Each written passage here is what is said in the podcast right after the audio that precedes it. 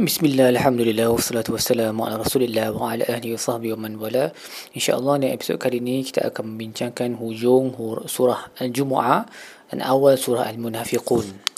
Baik, um, ayat pada buku surah ini, ayat pertama buku surah ini adalah tentang salat Jumaat. Allah berkata, Ya ayuhalladzina amanu, wahai orang beriman Iza nudiya li salati min yaumil jumu'ah Apabila kamu dipanggil ke salat pada hari Jumaat Fas'au ila zikrillah wa zarur bayi Bergegaslah kepada mengingati Allah dan tinggalkanlah jual beli. Dalikum khairul lakum in kuntum ta'lamun. Itu lebih baik bagi kamu kalau kamu mengetahui. Uh, Dan Ibn Ashur berkata uh, Allah suruh kita, um, kita semua orang beriman untuk bergegas kepada zikrillah dan bukan kepada ilah salah. Sebab awal tu Allah sebut wa idza nudiya lis salah bila kamu dipanggil untuk salat dan kita menjangkakan sepatutnya fas'au ila salah. Tapi Allah kata fas'au ila zikrillah. Fas'au ila zikrillah. Uh, bergegaslah kepada peringatan Allah. Sebab zikrillah uh, zikrullah ni dia merangkumi dua perkara yang berlaku pada hari Jumaat iaitu khutbah dan juga salat. Jadi dengan satu kataan Allah cover untuk salat dan juga Allah include dalam perkataan zikrullah tu uh, khutbah lah yang sepatutnya kita kena pergi untuk mendengar khutbah tu kan. Uh, Nabi kata um, siapa yang datang awal pahala dia banyak uh, macam gunung lepas tu sikit semakin sikit semakin sikit sampai last kali pahala dia mungkin macam sebiji telur dan bila khutbah bermula para malaikat pun tutup buku. Jadi orang yang datang lepas salat lepas khutbah bermula tu nama mereka tak ada dalam uh, dalam register Ha, so walaupun salat mereka sah uh, mereka bebas daripada dosa tidak melakukan salat Jumaat tapi mereka tetap berdosa uh, kerana meninggalkan khutbah. Kerana khutbah ni menurut uh, sebahagian ulama adalah wajib lah dia tak boleh ditinggalkan tanpa um, tanpa sebab yang munasabah. Um, dan sebaliknya untuk pemberi khat, pemberi khutbah tu khatib tu yang memberi memberi khutbah. Selalunya imam lah dengan khatib orang yang sama kan dia kena fulfill that role lah untuk memberi peringatan kepada manusia uh, mengingatkan Allah, uh, mengingatkan orang tentang Allah. Uh, kita kita dah belajar di sekolah menengah dulu dia punya syarat-syarat khutbah tu. Um, tapi penyampaian khutbah rasanya perlu banyak dibaiki lah di negara kita khususnya. Uh, sebab penyampaian dia kadang-kadang terlalu kering daripada uh, apa-apa kita kata uh, no spirit macam orang pergi untuk tidur kan itu satu kemalangan lah sebab tak ramai orang yang uh, mengambil peluang uh, ataupun ada peluang untuk mendengar sebarang tazkirah sepanjang minggu kerana sibuk. Hari Jumaat tu sepatutnya digunakan fully fully use the opportunity to deliver rem- uh, reminders untuk memberi peringatan kepada orang dengan cara yang terbaik sekali Uh, so sepatutnya khatib ni dia kena ada training lah dengan cara delivery yang bagus. Bukan semata-mata baca teks ikut sepatah-sepatah exactly. Uh, kadang-kadang tak relevan punya baca sekali. Dan teks khutbah tu pun kena apa dia kena ringan sikit dan dia kena apa sampailah message tu. Itu yang paling penting sekali kan. Baik, selepas itu Allah sebut faiza qudiyatis salatu fantashiru fil ard. Bila dah habis uh, salat tu maka uh, pergilah pergi um, uh, bertempiaran di muka bumi dan dan carilah uh, rezeki Allah dan ingatlah Allah banyak-banyak. Wazkurullah katsiran la'allakum tuflihun supaya kamu berjaya. Um, dan Imam Sa'adi berkata kenapa Allah suruh ingat banyak Allah suruh kita ingat banyak-banyak ketika pergi sambung pekerjaan tu sebab bila kita jual beli itulah tempat yang bila kita sibuk dengan urusan seharian itulah masa yang kita selalunya lupa kepada Allah. Walaupun kita baru solat Jumaat kan Uh, so sebab tu elok untuk kita cuba sedaya upaya untuk ambil masa-masa yang kosong daripada kesibukan tu untuk sentiasa ingat Allah ada dengan zikir secara lisan ataupun at least kena ada God consciousness lah dalam cara kita buat bisnes tu kita ikut syariah kita jangan tipu orang kita jadi uh, orang yang bantu membantu apa yang memudahkan urusan orang. So all of this terkandung dalam mengingati Allah dengan banyak lah agar kita mendapat kemenangan dan ayat ni juga menunjukkan bahawa orang Islam uh, dia tak ada hari untuk dia perlu bercuti. Hari Jumaat tu tak perlu bercuti sebenarnya. Kalau nak bercuti tu okey tapi dia bukan macam orang Yahudi. Orang Yahudi hari Sabtu tu memang tak boleh bekerja. Hari yang kita dah tengok kan dia punya kisah hari Sabtu dalam surah Al-A'raf tu memang Allah tak bagi orang untuk cari rezeki pada hari Sabtu sebab tu mereka dihukum sebab mereka pasang perangkap ikan tu hari Jumaat dan keluarkan perangkap tu hari Ahad. So rezeki tu datang pada hari Sabtu sedangkan mereka tak boleh buat macam tu. Itu helah lah. Um, sebab hari hari Sabtu tu Sabat tu dia khas untuk mengingati Allah. Kita tak ada macam tu. Orang Islam, uh, Allah tak bagi hukum seperti itu dalam syariah Nabi Muhammad SAW.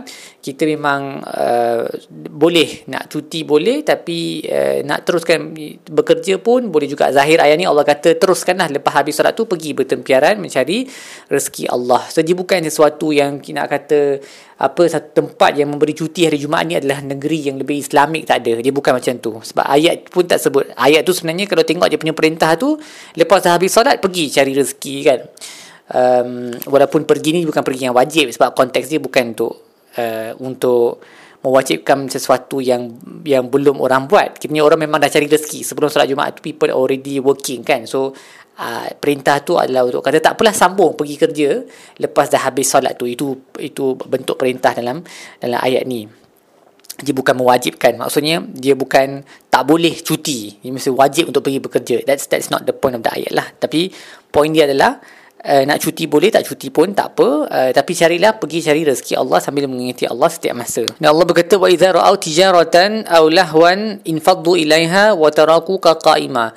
Bila mereka nampak satu perdagangan ataupun satu some kind of entertainment uh, mereka meninggalkan jemaah tu engkau seorang-seorang berdiri kat sana. So ayat ni ada sebab nuzul dia pada satu hari di mana Nabi sedang bagi khutbah Jumaat ada perdagangan baru balik daripada Syam uh, uh, milik Dihya Al-Kalbi seorang sahabat yang sangat handsome eh. Selalu Jibril kalau datang ambil rupa dia. Dan menjadi uh, adat orang Quraisy bila datang per, uh, apa rombongan perdagangan balik daripada Syam ni. Sebab dia jauh kan dan selalu dibawa barang yang banyak mereka akan main uh, apa drums tu. Uh, gendang untuk menyambutlah kedatangan orang tu balik. Uh, jadi orang semua seronok lah dia balik daripada Syam. Jadi jemaah yang dengar orang Islam yang dengar-dengar Nabi bagi khutbah ni ramai mereka bangkit dan pergi untuk sambut dia. Nak tengok barang dia beli apa nak join the fun lah basically. Ia satu benda yang ajaib eh. kita, kita, kita, kita, we cannot imagine that happening in our zaman now kan? Tiba-tiba orang keluar pergi uh, apa tinggalkan masjid tu untuk buat. Tapi benda ni berlaku pada zaman sahabat Uh, jadi Allah turunkan ayat ni. So yang tinggal dengan Nabi tu ada riwayat berbeza ada yang kata 10, ada yang kata 12 orang sahaja yang dengar dan duduk uh, duduk dan dengar apa yang Nabi dia bercakap. Tapi ramai mereka meninggalkan masjid untuk pergi join the fun tu. Masjid dia pun tak adalah um, kita kata macam ada dinding yang proper. Masjid dia kan macam shelter saja kan. Macam ada atap mungkin ada tiang sikit. Dinding pun tak semua tempat ada. Jadi senang untuk keluar masuk. Boleh nampak kat luar tu senang lah So mereka pun pergi. So ini satu kesilapan lah on the part of para sahabat. Jadi Allah turunkan ayat ni. Qul ma indallahi khairum minallahu wa minat tijarah. Apa yang ada di sisi Allah itu lebih baik daripada um, uh, keseronokan dan apa entertainment bisnes-bisnes yang ada di luar sana kerana awallahu khairur raziqin Allah yang memberi rezeki. So Imam Sa'adi berkata ayat ini mengingatkan kita bahawa sabar dalam melakukan ketaatan kepada Allah tidak akan menghilangkan rezeki. Sebab yang memberi rezeki itu Allah. Macam mana kalau kita mentaati Allah Allah tak bagi kita rezeki? Mesti rezeki itu akan datang. Walaupun secara fizikalnya masa yang kita guna untuk apa uh, masa yang kita guna untuk cari rezeki tu kita terpaksa sacrifice kejap untuk pergi beribadat kepada Allah menyahut perintah Allah. Rezeki tu tetap akan sampai bahkan dia akan digandakan sebab kita mem- kerelaan Allah atas um, ke- pekerjaan kita kan? So ini peringatan bagi kita semualah walaupun ayat ni khusus kepada solat Jumaat konteks ni khusus kepada solat Jumaat tapi dia sebenarnya terpakai kepada solat-solat lain juga um, bila dah masuk waktu kerja tu kalau kita boleh letak tepi kita letak tepi. Kita pergi solat dulu. Sebab kerja memang takkan habis kan? Join solat jemaah.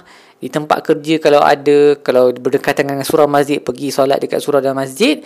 And then bila boleh balik dan sambung je punya kerja tu sebab itu lebih berkat. Uh, alasan tak apa nanti uh, kalau tak siap sekarang nanti leceh nak sambung balik semua. Ini kita kena tanya diri sendiri lah tanya diri sendiri. Kita ni sebenarnya mahukan keridhaan Allah ataupun tak nak. Kita mahukan pahala yang 27 kali ganda tu ataupun tak nak. Adakah kita punya amalan dah cukup banyak sampai kita rasa tak perlu untuk solat jemaah?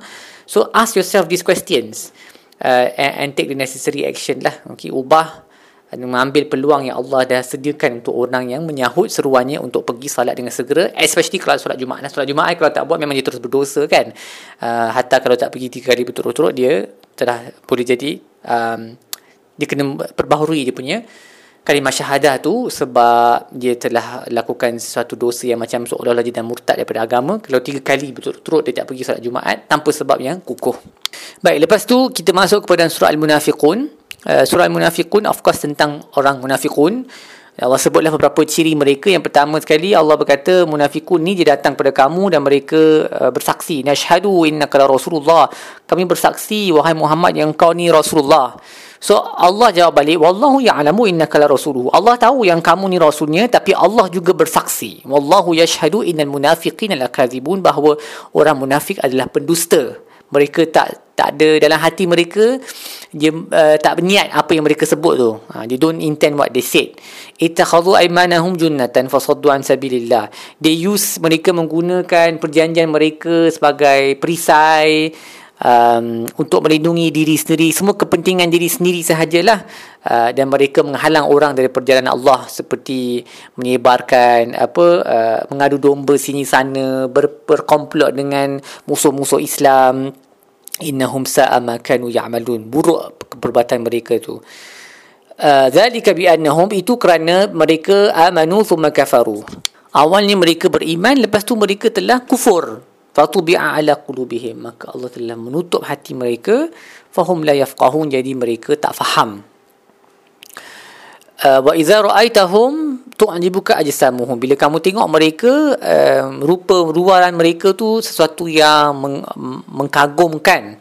Dan bila mereka bercakap kita akan dengar. Ni menunjukkan bahawa orang kuf orang munafik ni mereka petah bercakap. Petah bercakap pandai bawa diri. Ha.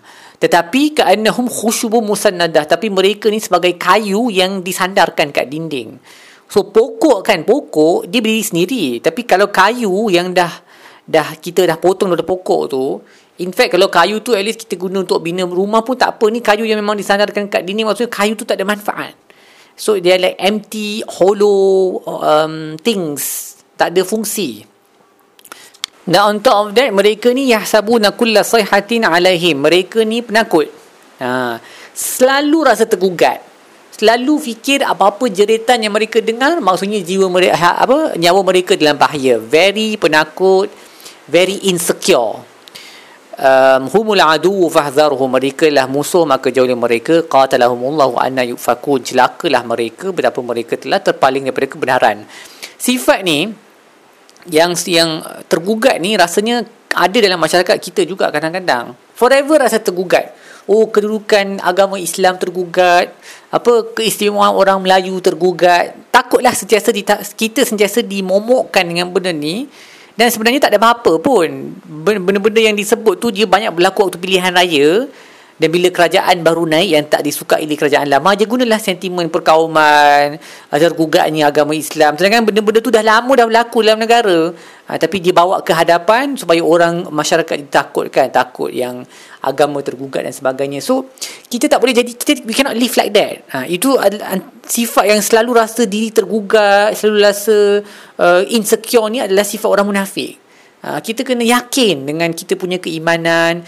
Jangan uh, forever takut pasal uh, apa dak dakwah orang Kristian takut pasal ini takut pasal itu kena tutup semua itu memang dah ada dalam agama tu um, apa uh, metod-metod untuk menghalang ke- kemungkaran daripada tersebar dan metod-metod itu patut digunakan sebagai satu zara'i kan menutup pintu-pintu kejahatan. Tetapi kadang-kadang dia keterlaluan sikit. Kita mudah sangat tertipu dengan kata-kata orang politik yang forever tergugat. Lepas tu kita tergugat tu dia bawa kepada saling benci-membenci lah. Ha, benci ha, kat semua orang selain daripada Melayu kerana mereka akan bolot bisnes kita. Mereka akan ambil alih kuasa raja-raja kita. Mereka akan murtadkan kita semua. Bila dengar pun macam merepek dia punya hujah tu tak logik takkanlah orang Islam tu begitu lemah sekali sampai kita boleh di apa dimakan dengan begitu mudah sekali. So don't have this uh, apa this insecurity ni yang forever takut about everything.